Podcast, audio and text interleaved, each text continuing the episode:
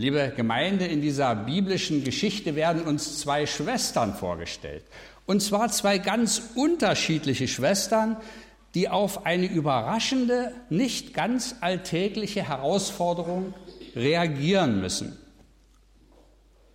Und darauf so ganz unterschiedlich reagieren. So ist das ja bei Schwestern manchmal. Wenn ich zum Beispiel an meine beiden Schwestern denke oder auch an meine beiden Brüder, dann stelle ich immer wieder einmal erstaunt fest, wie unterschiedlich wir doch sind. Dabei sind wir doch in einer Familie aufgewachsen und wurden möglichst gleich behandelt und erzogen.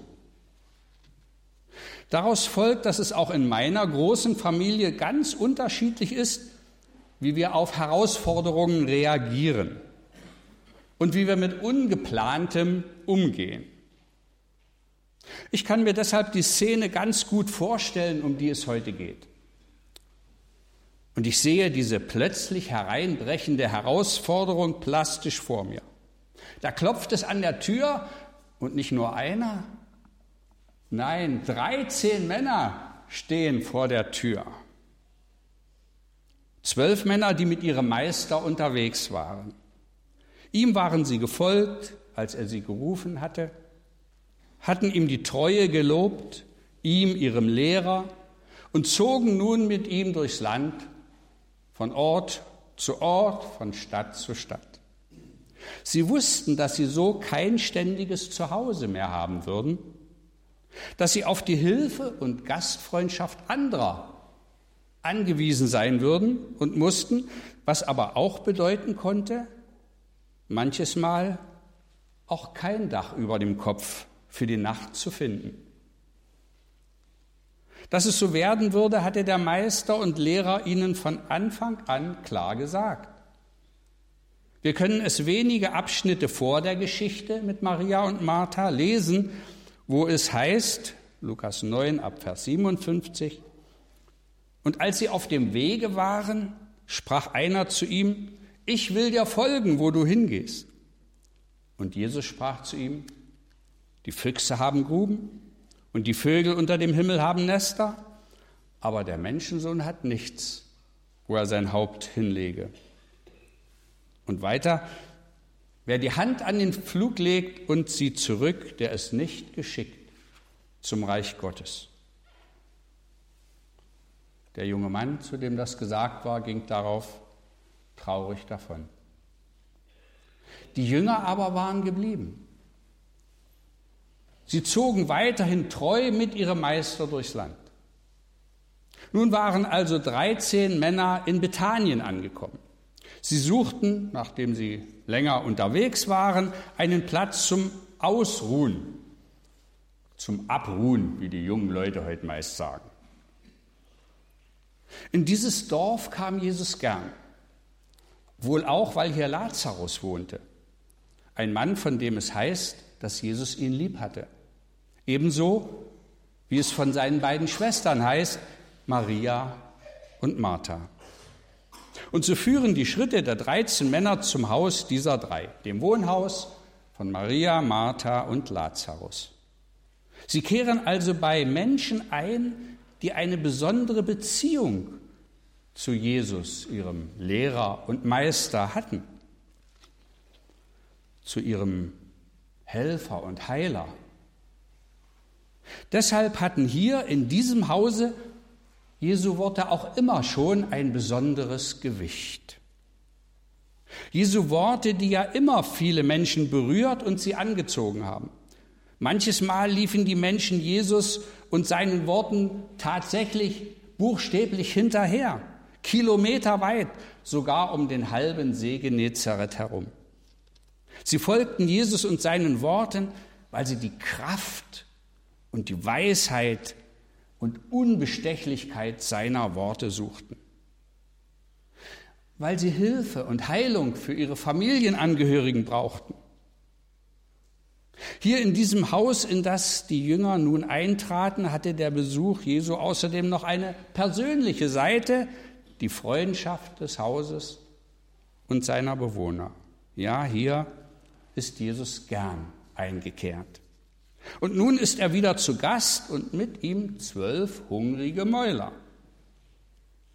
Doch wie unterschiedlich reagieren die beiden Schwestern auf diesen überfallähnlichen Besuch.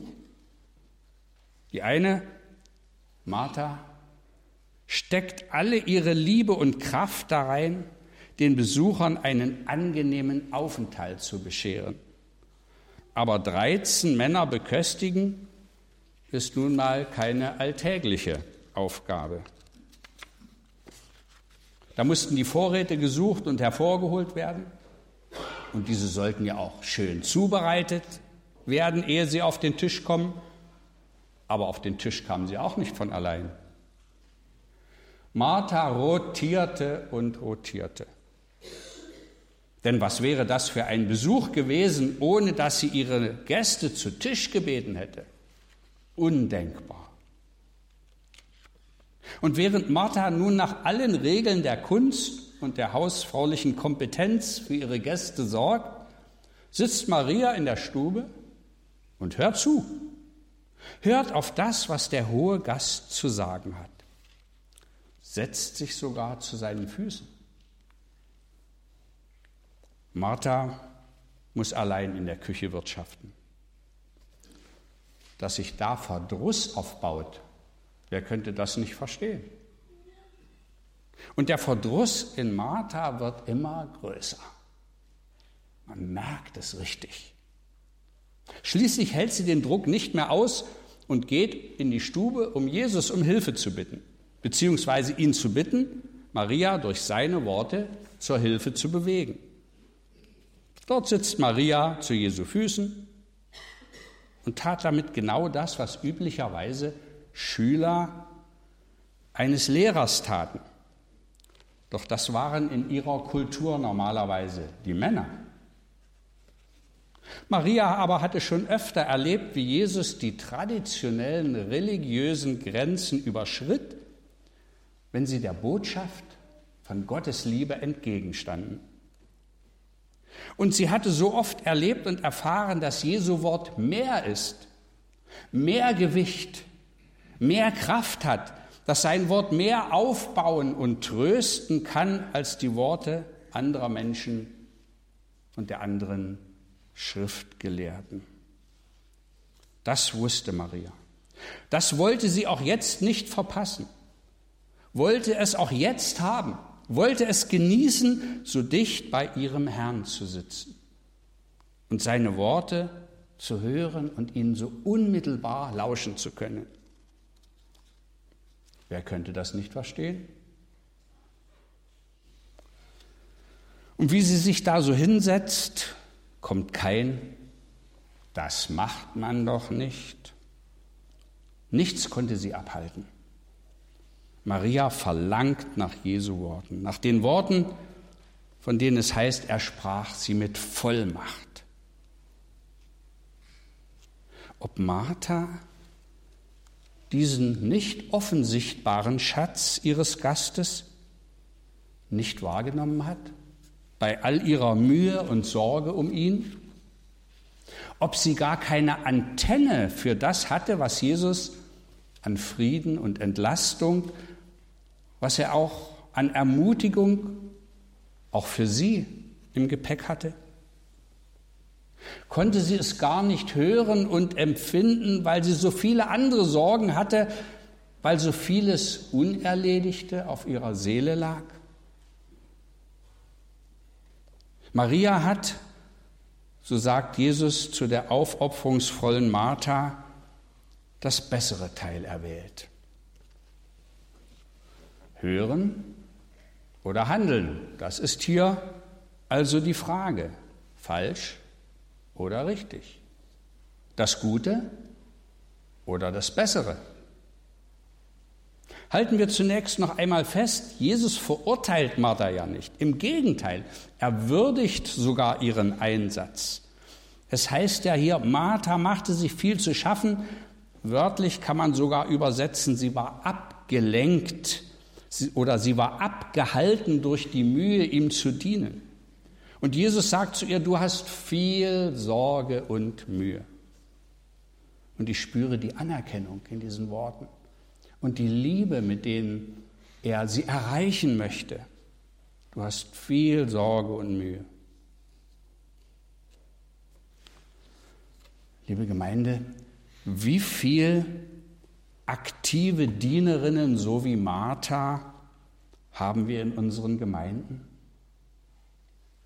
Ja, ich behaupte, was wären viele unserer Kirchengemeinden ohne diese Marthas?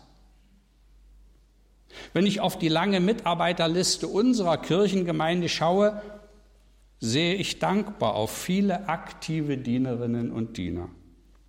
Ohne sie wäre unsere Kirchengemeinde, wäre das hier heute alles überhaupt nicht denkbar.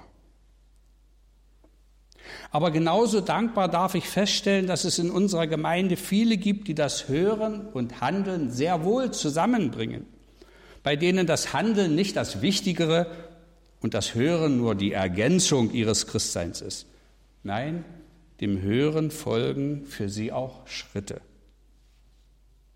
Nach dem Gottesdienst zum Beispiel bleiben bei uns in der Regel immer eine ganze Reihe von Gemeindegliedern mit ihren Familien im Umfeld der Kirche und des Gemeindehauses zusammen, sprechen sich vielfach ab, planen so manche Aktion für die Woche. So geschieht, wozu die Aufforderung des Apostels Jakobus in seinem Brief an die Christen ermutigt, seid Täter des Worts und nicht Hörer allein. So sehe ich dankbar die, die hier treu die Stühle stellen für den Gottesdienst und die Gemeindeveranstaltungen im Gemeindehaus. Und da muss immer wieder umgeräumt werden. Und die, die putzen und sich um die Kirche und um das Gemeindehaus kümmern. Die Bläser und Chorsänger. Die Mitarbeiter in der Kinderarbeit und die, die das Geld verwalten. Sie, die eben ohne viel zu reden all die nötigen Martha-Aufgaben in der Gemeinde übernehmen. Und ich bin dankbar, dass es vielfach dieselben Menschen sind, die treu den Gottesdienst und die Hausbibelkreise besuchen, um auch selbst auf Gottes Wort zu hören. Ich fände es fatal, wollten wir unsere Gemeindeglieder in zwei Kategorien einteilen. Hier in Helfer und Zupacker einerseits und Hörer und Beter andererseits. Das hat Jesus so gewiss nicht gemeint. Aber er hat klar gesagt, was das Bessere, was das Notwendige ist. Daran können wir nicht rütteln das Notwendige, das manche Not wenden kann. Wenn Jesus sagt, dass Maria das bessere Teil erwählt hat, dann lobt er damit Marthas Bemühen durchaus als gut. Doch er sieht in ihrem Motiv ihres Handelns auch ihre Not. Ob Martha auch zur Ruhe finden kann? Ob sie auch hingebungsvoll zuhören kann? Oder ist schon im Moment des Hinsetzens der nächste Gedanke, habe ich auch an alles gedacht? Habe ich noch etwas vergessen? Und wird mir Maria wenigstens beim Aufräumen helfen? Kennen Sie solche Situationen auch? Ich schon. Wie oft nehme ich mir vor, mich jetzt hinzusetzen und das Wort Gottes zu lesen? Nicht nur für die Predigtvorbereitung oder die nächste Andacht. Und dann drücken mich doch gedanklich noch nicht geführte Absprachen, die nötige Vorbereitung der nächsten Sitzung, der Besuch bei der bettlehrigen Frau, um die mich ihr Bruder gebeten hatte. Was will Jesus mir heute durch Martha sagen? Wenn sein Wort mir heute Marthas und Marias Antwort auf seinen Besuch vor Augen stellt? Was kann mir heute Maria sagen, wenn ich sie so zu Jesu Füßen sitzen sehe? Was will mir Jesus heute sagen? Vielleicht will er mich daran erinnern, dass er so manches Mal mit mir reden wollte, ich aber einfach keine offenen Ohren dafür hatte, dass er bei mir einkehren wollte, und da fällt mir ein, dass ich vor einer ganzen Weile bewusst ein paar Tage eine Auszeit genommen habe. Aber selbst in dem sogenannten Einkehrhaus kam ich nicht wirklich zur Ruhe, bis Gott durch ein Naturgeschehen zu mir sprach. Während ich am Waldrand auf einer Bank saß und meinen Gedanken nachhing und in die Weite schaute, umringten plötzlich tausende Ameisen meine Füße und hatten mich richtig eingekreist. Ja, dachte ich, aus diesem Karussell muss ich raus. Und zwar schnell. Und dann war es klar, dass manches im Dienst und Tageslauf geändert werden musste. Vielleicht so, wie ein mir befreundeter Pfarrer es tat. Er zog sich zum Beten und Hören oft in den alten Wohnwagen ganz hinten im Garten zurück. Jesus kennt ja unsere Not. Er weiß, welches unser Problem ist. Er kennt auch das, was uns vom Hören abhält. Und er erinnert uns heute daran, was unsere Not wenden kann, was notwendig ist. Das wollen wir gerne hören. Besonders wenn uns wegen der vielen wichtigen Aufgaben in der Familie, im Beruf, aber auch in der Gemeinde Jesu das Hören manchmal ganz schön schwerfällt. Und wir wollen uns gegenseitig ermutigen dazu, das, was Not tut, das Notwendige auch zu tun. Mit Jesu Hilfe. Amen.